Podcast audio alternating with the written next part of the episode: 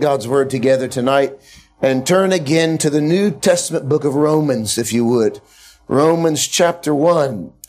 And the Lord has led us as a church to this letter, this epistle. That's what the word epistle means, a letter. And it is a letter, as you know, written by the apostle Paul to the church, the early church at Rome. This is our gospel meeting. And this book of Romans is a gospel book. In fact, the entirety of the 16 chapters of Romans is all about the gospel. And I cannot think of a better time or place to preach it than right here. Romans chapter 1, we'll look together at the first 11 verses. If you have a Bible, then follow along with me, please, quietly, and I'll read aloud. But I want to draw your attention especially to one verse. But let's begin together. Romans chapter 1, beginning in verse number one. Paul, a servant of Jesus Christ, called to be an apostle, separated unto the gospel of God, which he had promised afore by his prophets in the Holy Scriptures, concerning his Son, Jesus Christ our Lord, which was made of the seed of David according to the flesh and declared to be the Son of God with power, according to the Spirit of holiness, by the resurrection from the dead, by whom we have received grace and apostleship for obedience to the faith among all nations for his name, among whom are ye also the called of Jesus Christ, to all that be in Rome, beloved of God, called to be saints, grace to you and peace from God our Father and the Lord Jesus Christ. First, I thank my God through Jesus Christ for you all that your faith is spoken of throughout the whole world.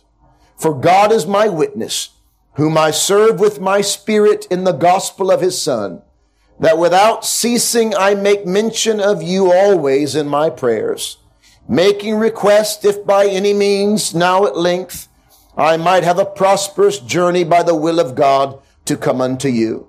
For I long to see you, that I may impart unto you some spiritual gift to the end ye may be established. Would you bow your head with me, please? Let's pray. Let's ask God to speak to hearts tonight. Would you do that, please? Let's pray. Father in heaven, we thank thee for this book that is in front of us. What a gift, Lord. We believe in mercy thou hast given us this letter, this entire letter that we call the Bible. A letter from heaven to us to know what it is that we ought to believe about thee to know what is true about us. Father, we give thanks that thy word is given unto us all that we need. And we pray that as we search the scriptures tonight, that thy spirit may help us to understand it.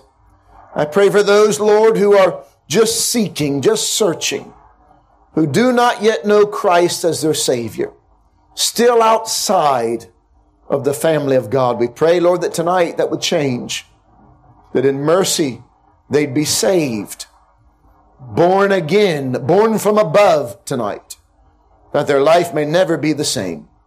Speak to us, Lord, and meet us here, for we ask it in Jesus Christ's name. Amen. Amen. I want you to notice verse number one with me, please.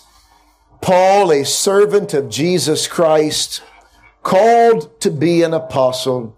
Look at the last phrase separated unto the gospel of God. The message that we preach is the most glorious message that the world has ever known. It's called the gospel, which simply means glad tidings, good news. But it isn't just any gospel. All through the New Testament, it's called a number of different things. The gospel of the kingdom of God. It's called the gospel of Jesus Christ, the Son of God. It is called in one place the gospel of the grace of God, the gospel of his son, the gospel of Christ. It's called the gospel of peace. I like that title. It's called the gospel of your salvation. The everlasting gospel is what it's called in the book of Revelation. But tonight in this passage, it is given a title that helps us understand exactly what we're dealing with. It is referred to as the gospel of God. The gospel of the creator. The gospel of the infinite, omnipotent being. Think about that for just a second. All of these other titles are true because they proceed from God himself. The message we bring tonight to you is a message from God. It's God's message to the world. It's the glad tidings, the good news of God. Sometimes we think it's the Christian's message. No, no, no. It's God's message. Oh, that's the uh, preacher's message. No, no, no. It's God's message.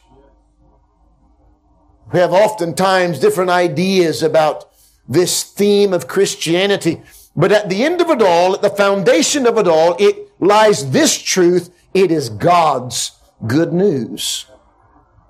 The creator of the universe has good news for you tonight. And Paul, who was called and separated unto this message, is the penman tonight. But make no mistake about it. It's God's message. It's God's Word.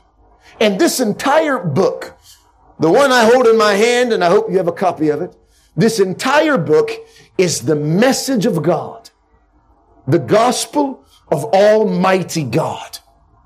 It isn't confined to one person or one event or one era. It, when you read that phrase, the gospel of God, it encompasses the entire working and plan of the Almighty Creator. And it begs your attention. It demands you to sit up and listen because it isn't a man's message, it's God's. And that's what we're looking at tonight. Look at what it says in the text separated unto the gospel of God, which he had promised afore or before by his prophets in the Holy Scriptures. The message that we preach in 2023 is not a new message. It's an age old message. It's an ancient message that has been around since the very beginning of time. It was first proclaimed and foretold in the garden. Did you know that? The Garden of Eden, God first gave good news. When man first sinned against Almighty God, then and there God began to tell man that there's hope that there is hope for your sin, hope for your brokenness, hope for your messed up life. God began at the very first sin. That tells me an awful lot about God. Can I just say, from the beginning, Satan has tried to lie. He has lied to man about who God is. From the very beginning, from the first sin of mankind, Satan has whispered into the ear of man falsehoods, false things about God. Doubting, trying to cause him to doubt the goodness of God. And this message of good news and of hope was given the very first time man sinned. That tells me we have a good God, a merciful God, a gracious God. The Bible says, Paul says this message was promised. Every once in a while, people imagine, just like in the days that Paul was living 2,000 years ago, nearly 2,000 years ago, people thought that this message was new. That uh, Jesus, this message of Jesus the Messiah was a new message. But this is no new message. It's God's. And because God is eternal, His message is eternal. Men throughout all of humanity were preaching and speaking this gospel of God. The Old Testament, some people imagine the Old Testament God is mean and unkind and he's harsh. And in the New Testament, God's really nice. You've misunderstood, my friend. From the very beginning of time, God has proclaimed good news to fallen man. It's the promise of the Old Testament and the New Testament is the accomplishment of the Old. Prophesied in the Old Testament of a new covenant, we, find we find it in the New Testament. The Old Testament prophesied of a Messiah, we find him in the New. The Old Testament gave us types and pictures and figures of a coming Savior. And in the New Testament, we look him face on, square in the eye. Foretold in the Holy Scriptures. But what is this gospel of God all about? I love this. Look at it with me. The gospel of God, which he had promised before by his holy prophets in the Holy Scriptures. By the way, just read from Genesis all the way to Malachi. That's the Old Testament. You'll read of our Savior all through it. But the Bible says in verse number three, concerning his son. The gospel of God has one theme the Son of God. The good news of Almighty God is all about one theme, one person, one thing, and that is all about His Son, God's Son. In fact, we, we find this title over and over in the New Testament, the Son of God. Now, would you look here for a moment? In 2023, some people imagine that Jesus, the Son of God, is some weak, pale, effeminate looking being hanging on the cross somewhere with blonde hair and blue eyes. That is not the Son of God.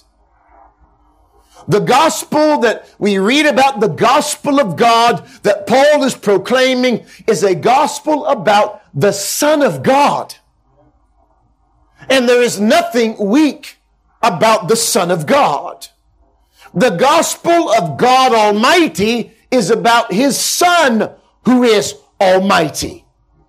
And can I just say this evening, if you dare reject His Son, you must be prepared to meet the wrath of this God. This God who has brought good news to you tonight and good news to me, us tonight, that our sins can be dealt with, that our sins can be washed away, that you can be made right with this good God. This gospel is about his son. God has provided his son as a ransom. But if you reject his son, you see, we live in a day and age when people talk about Christianity and people talk about Jesus like you can take it or leave it. But look here for a second. If you leave Jesus, you will meet God one day. Now look, I've got four sons. And I love them. They're all beloved in my sight. And if you hurt one of my children, you'll have to face my wrath. But can you imagine having to face God after rejecting the sacrifice of his son? The only hope of your salvation, the only hope of the forgiveness of your sins, the Bible tells us this over and over. Matthew 22, the Lord Jesus speaking about himself, prophesying in many ways. Matthew 22, listen to this. He spake unto them a parable saying, the kingdom of heaven is likened to a certain king. That's God. Which made a marriage for his son. That's Jesus. And the scripture, the parable says that, that the king sent out an invitation. Listen to what it says he sent forth his servants to call them that were bidden or invited to the wedding, and they would not come. Again, he sent forth other servants, saying, Tell them which are bidden or invited, Behold, I have prepared my dinner. My oxen and my fatlings are killed, and all things are ready. Come unto the marriage. But they made light of it. And they went their ways one to his farm, another to his merchandise. And the remnant took his servants and entreated them spitefully and slew them. They killed them. When the king heard thereof, he was wroth, angry. And he sent forth his armies and destroyed those murderers and burned up their city. Now look here. This is a parable about the kingdom of God. God is the king. His son is Jesus. And he's made, look here, he's made a, he's prepared a, a feast, a supper for you. And on that feast tonight is not steak and chicken and ham and gammon. On that table before us this evening is the forgiveness of sins. On the table of salvation tonight is peace with God because naturally you and I both know we're born into this world with something between us and God. We can't quite get to God. That enmity is because of our sin. And we've got to find peace with God. We've got to make peace with God. And that has been done through Jesus Christ our Lord. And it's been presented on the table of the gospel, peace with God, the forgiveness of sins. You'll find joy unspeakable and full of glory. You'll find hope for this life and eternity.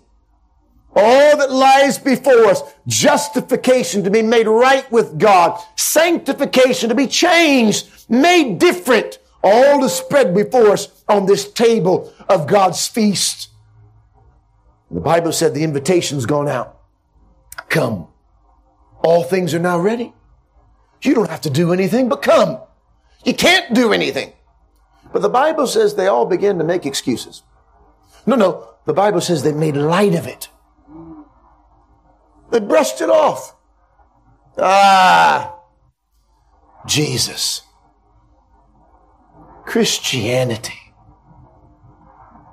But can I tell you, one day you will meet that God that you have made light of. All your life you've brushed it away and pushed it away and tried to ignore it and acted like you're actually okay, but really you're not okay. And on that day we'll meet him after having made light of his son, after having avoided and run from and, and tried to dodge and duck at every chance we possibly could. In Matthew 21, the previous chapter, Jesus gives us an even more alarming parable. He says, here another parable. There was a householder which planted a vineyard, hedged it around about, digged a wine press in it, built a tower, and he let it out to husbandmen. You could say they're gardeners. And he went into a far country. And when the time of the fruit drew near, he sent his servants to the husbandmen that they might receive the fruits of it. And the husbandmen took his servants and beat one and killed another and stoned another. Again, he sent another servants more than the first, and they did unto them likewise. But last of all, he sent unto them his son, saying, They will reverence my son. But when the husbandmen saw the son, they said amongst themselves, This is the heir. Come, let us kill him and let us seize on his inheritance. And they caught him, cast him out of the vineyard, and slew him. When the Lord thereof of the vineyard cometh, what will he do unto those husbandmen? This is in reference to the Jewish people, reference to the religious crowd, the Pharisees. But no doubt about it, I think we find ourselves somewhere in there. God sending his son to this world and instead of reverencing Jesus Christ instead of acknowledging him as the son of God, King of kings and Lord of lords, we've decided we'd rather have him dead. We'd rather he never lived. We want nothing to do with him. We don't want him in our mind. We don't want him in our life. We don't want him at all. And we've done the same thing that those Jewish Pharisees did. Although we did not drive a nail in his hand, we have moved him out of our own hearts and wished he were dead. Wished he never lived. We live in a day now when people try to act like and pretend that Jesus never lived at all. Because it's easier to deny his existence than to own up to the reality of his life, his death, and resurrection. And Jesus says, What? What will he do unto those husbandmen?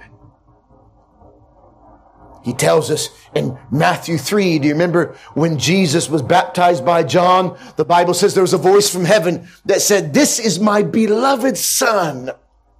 Now look, this gospel that we talk about, this gospel of God is about his son, the most beloved, the only begotten beloved son of God. And if you reject him tonight, you're talking about eternity.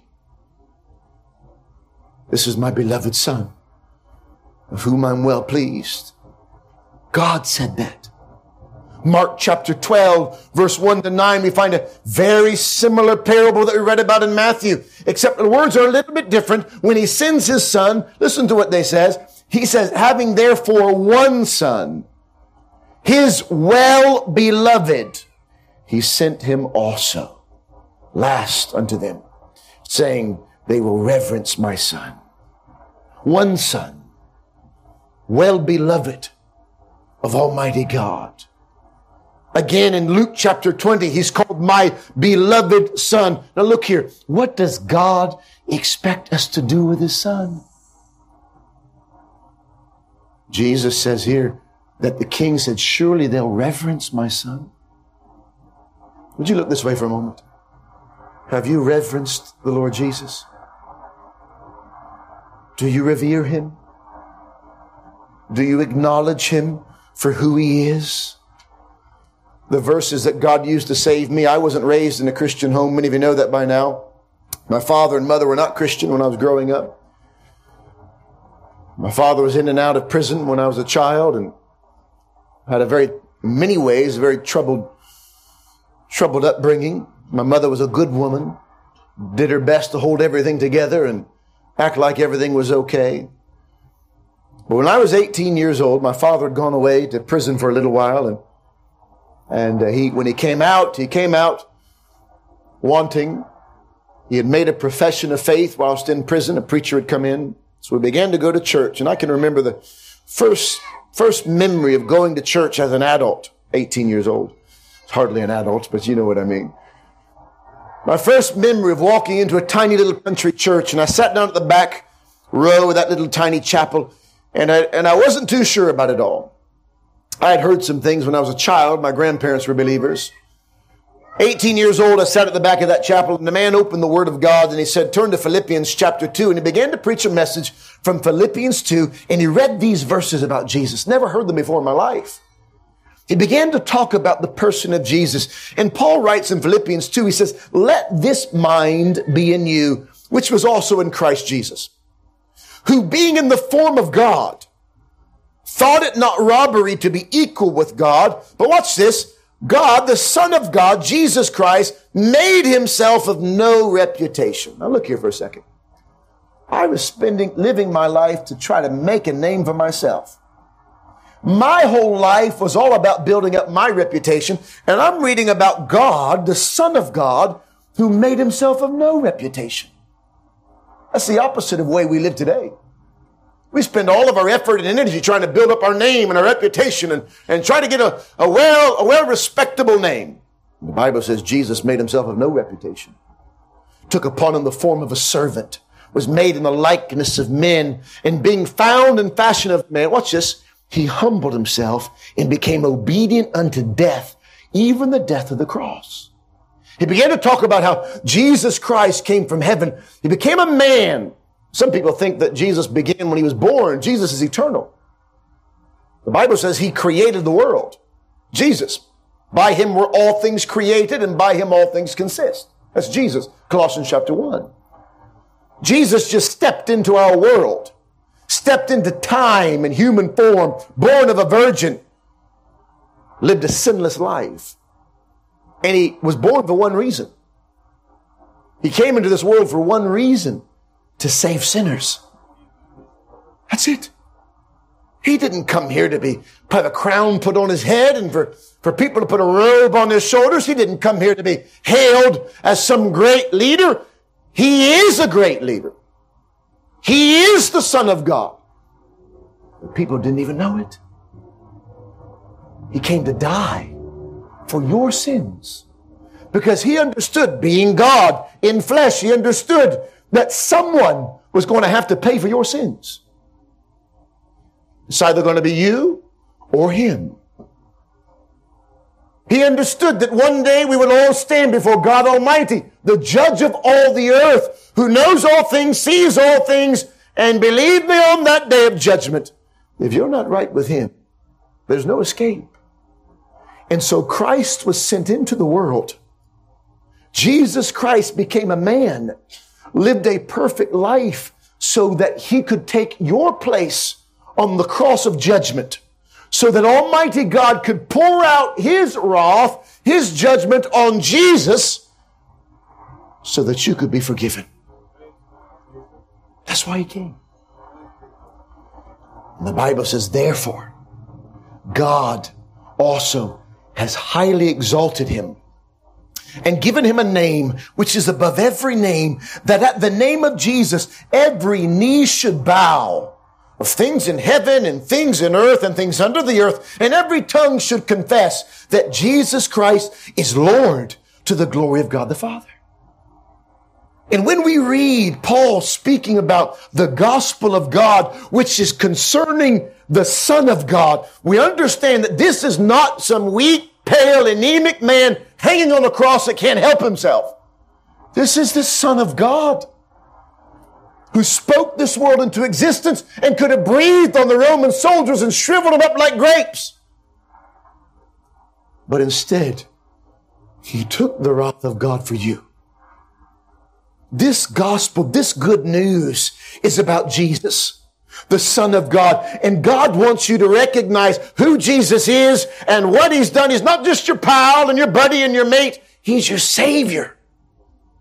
And look what it says concerning His Son. Four things. His Son, Jesus Christ our Lord. This gospel, this good news of God is about the Son of God whose name is Jesus. You know what Jesus means? Jehovah is salvation. His very name preaches a message. Everywhere he went, hello, Jesus. Hello, Jehovah is salvation. Every time somebody called his name, they were being reminded, Jehovah is salvation. God is salvation. The very name of Jesus reminds you that there's hope. The very name of Jesus tells you that there's hope for your sin sick soul. This gospel is about the Son of God our Savior. It's not about anything else. It's not about you getting a mansion and living, living the high life. People think it's about money, prosperity. Nonsense. It's about Jesus Christ, the Savior, who died to save you. Oh, it's not just about Him being a Savior, though. That's part of it. Look what it says. Jesus Christ. Do you know what Christ means? Anointed chosen. Nobody else could do it. Do you know that every once in a while I meet somebody who thinks that they're not that bad? Really not that bad. Look, I've never murdered anybody and I've done some petty little things, but I'm really not that bad. Oh, my friend, you are. We all are. I'm not better than you because I'm standing on this platform and I'm wearing a tie. I'm just as bad as you, if not worse. But we have a Savior. And there's one Savior. He's chosen. He's the anointed one. There isn't any salvation anywhere else. Sometimes we meet people and say, what about this religion or what about that? There's one chosen one, one anointed one who can save you from your sins. And if you reject him because you think that there are many other options, you're going to stand before God and try to explain that one day. Say, God, sorry, you know, there are so many options. I didn't know what to choose. And God will say, I gave you my son. I chose him. He alone was anointed for this task to redeem you, to rescue you, to save you. Concerning his son, Jesus Christ, our Lord. You won't really understand this last one unless you've been born again. This good news we talk about links us inseparably to this man called Jesus. He's our Lord. You know what the word Lord means? Master. He's my master. Some people say, ah, you see that? I want nothing to do with that. Master. I'm nobody's servant. My friend, you're deceived. You're a servant of sin. You're a servant of unrighteousness. You're a servant to Satan himself and you don't even see it. Every human being on the planet is a servant to someone. I'd rather be a servant to him. The Son of God, the righteous one. Would you not rather serve a good God? A good and loving Savior who gave himself. I've never seen anywhere else ever written in the pages of history and, and all the annals recorded of, of so-called religions, never ever seen that a God would die for his people. Jesus. the Savior, is a master worth following. I wonder today, is he your master? There's no good you saying that you love Jesus and you believe in Jesus, but yet you don't follow him. It's no good you calling yourself a Christian and, and saying, I, I love Jesus, but I do my own thing. I serve him my own way. Wrong. You're not serving him at all. You're serving yourself.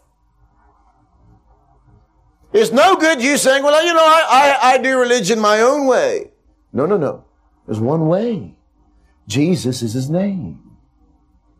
He's our Lord, our master.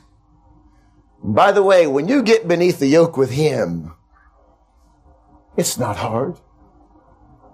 Jesus said, Take my yoke upon you, learn of me, for I am meek and lowly of heart. He said, My yoke is easy and my burden is light. Because you walk with him. That's Jesus. Now look, we're talking about one message that this world needs. The gospel of God.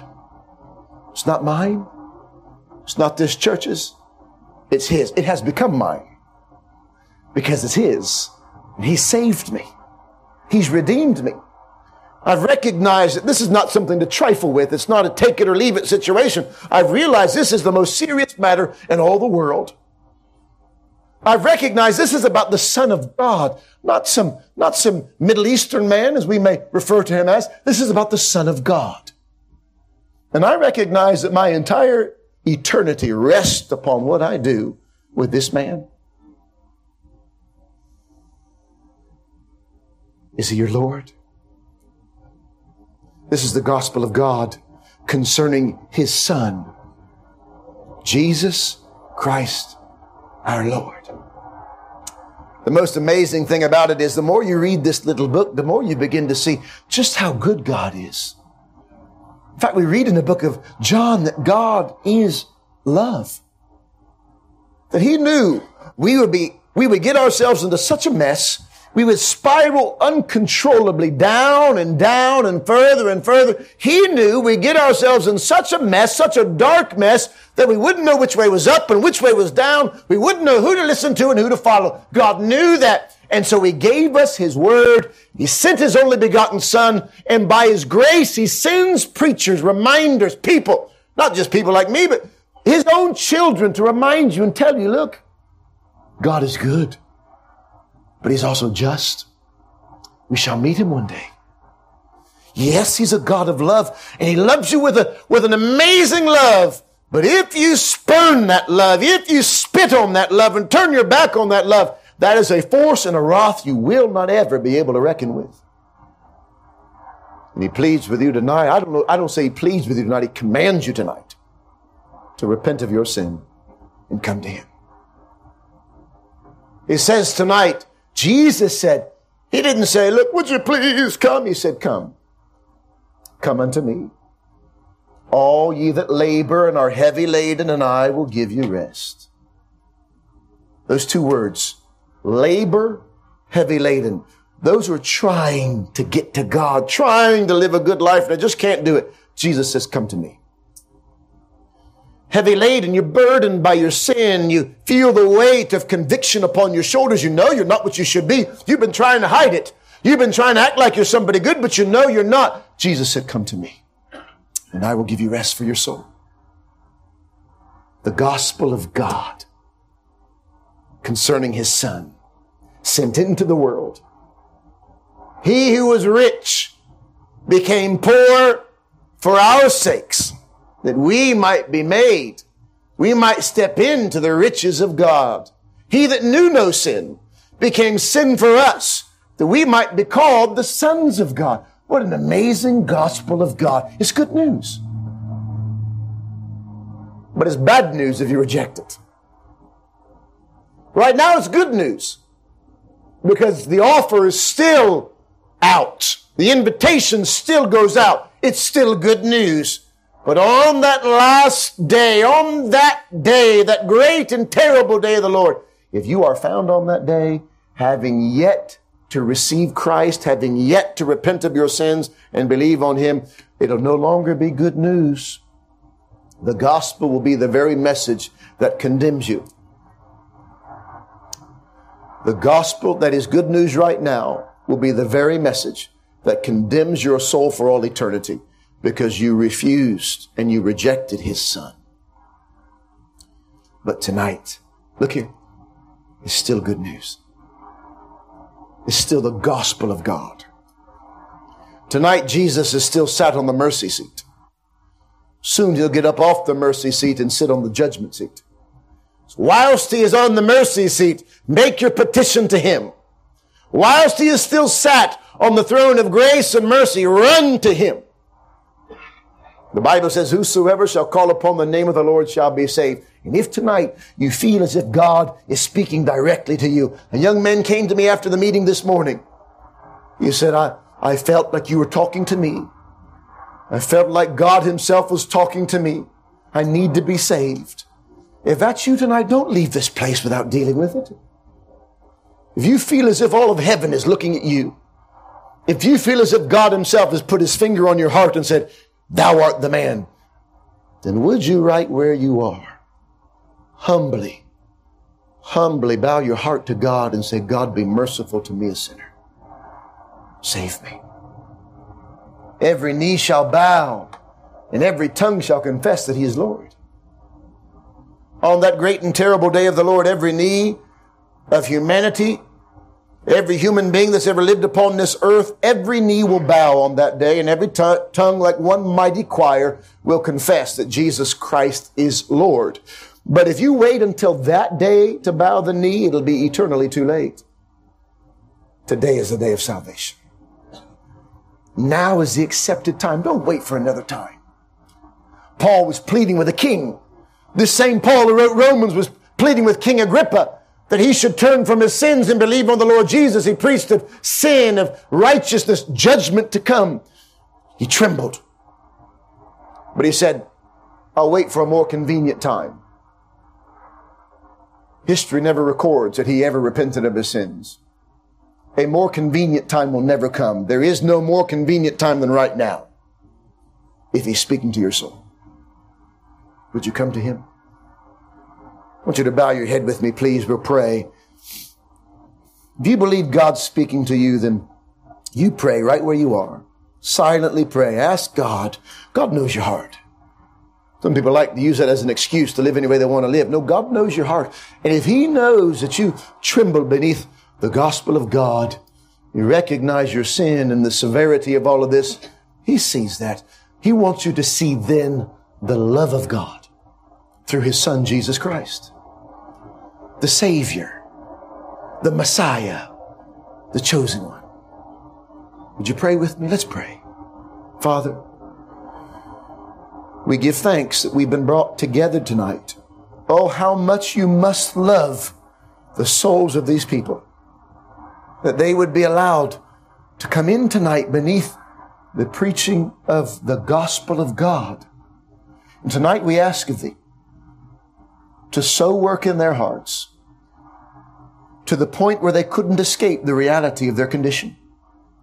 That they'd be made to see that this message is one about thy son, our savior, the only savior of the world. But this is about the chosen one, Jesus Christ, who died in our place.